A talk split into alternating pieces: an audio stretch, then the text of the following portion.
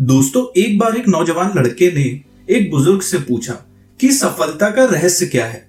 बुज़ुर्ग ने उस लड़के से कहा कि तुम कल मुझे नदी के किनारे मिलो। वो मिले और फिर वो बुज़ुर्ग उस नौजवान लड़के को लेकर नदी के अंदर बढ़ने लगे। और जब आगे बढ़ते बढ़ते पानी गले तक पहुँच गया, तभी अचानक बुज़ुर्ग ने उस लड़के का सिर पकड़कर पानी में डुबो दिया। लड़का बाहर निकलने के लिए संघर्ष करने लगा। लेकिन बुज़ुर्ग ताकतवर थे और उसे तब तक डुबोए रखा जब तक कि वो नीला नहीं पड़ने लगा। फिर अचानक पूरी ताकत लगाकर उस लड़के ने बुज़ुर्ग को धक्का दिया और बाहर निकलते ही हाफते हाफते तेज़ी से सांस लेने लगा। बुज़ुर्ग ने पूछा, जब तुम्हारा सिर पानी के अंदर था तो तुम सबसे ज़्यादा क्या चाहते थे? तो लड़के ने कहा, मैं सांस लेना चाहता था। तब बुज़ुर्ग ने कहा, यही सफलता का रहस्य है।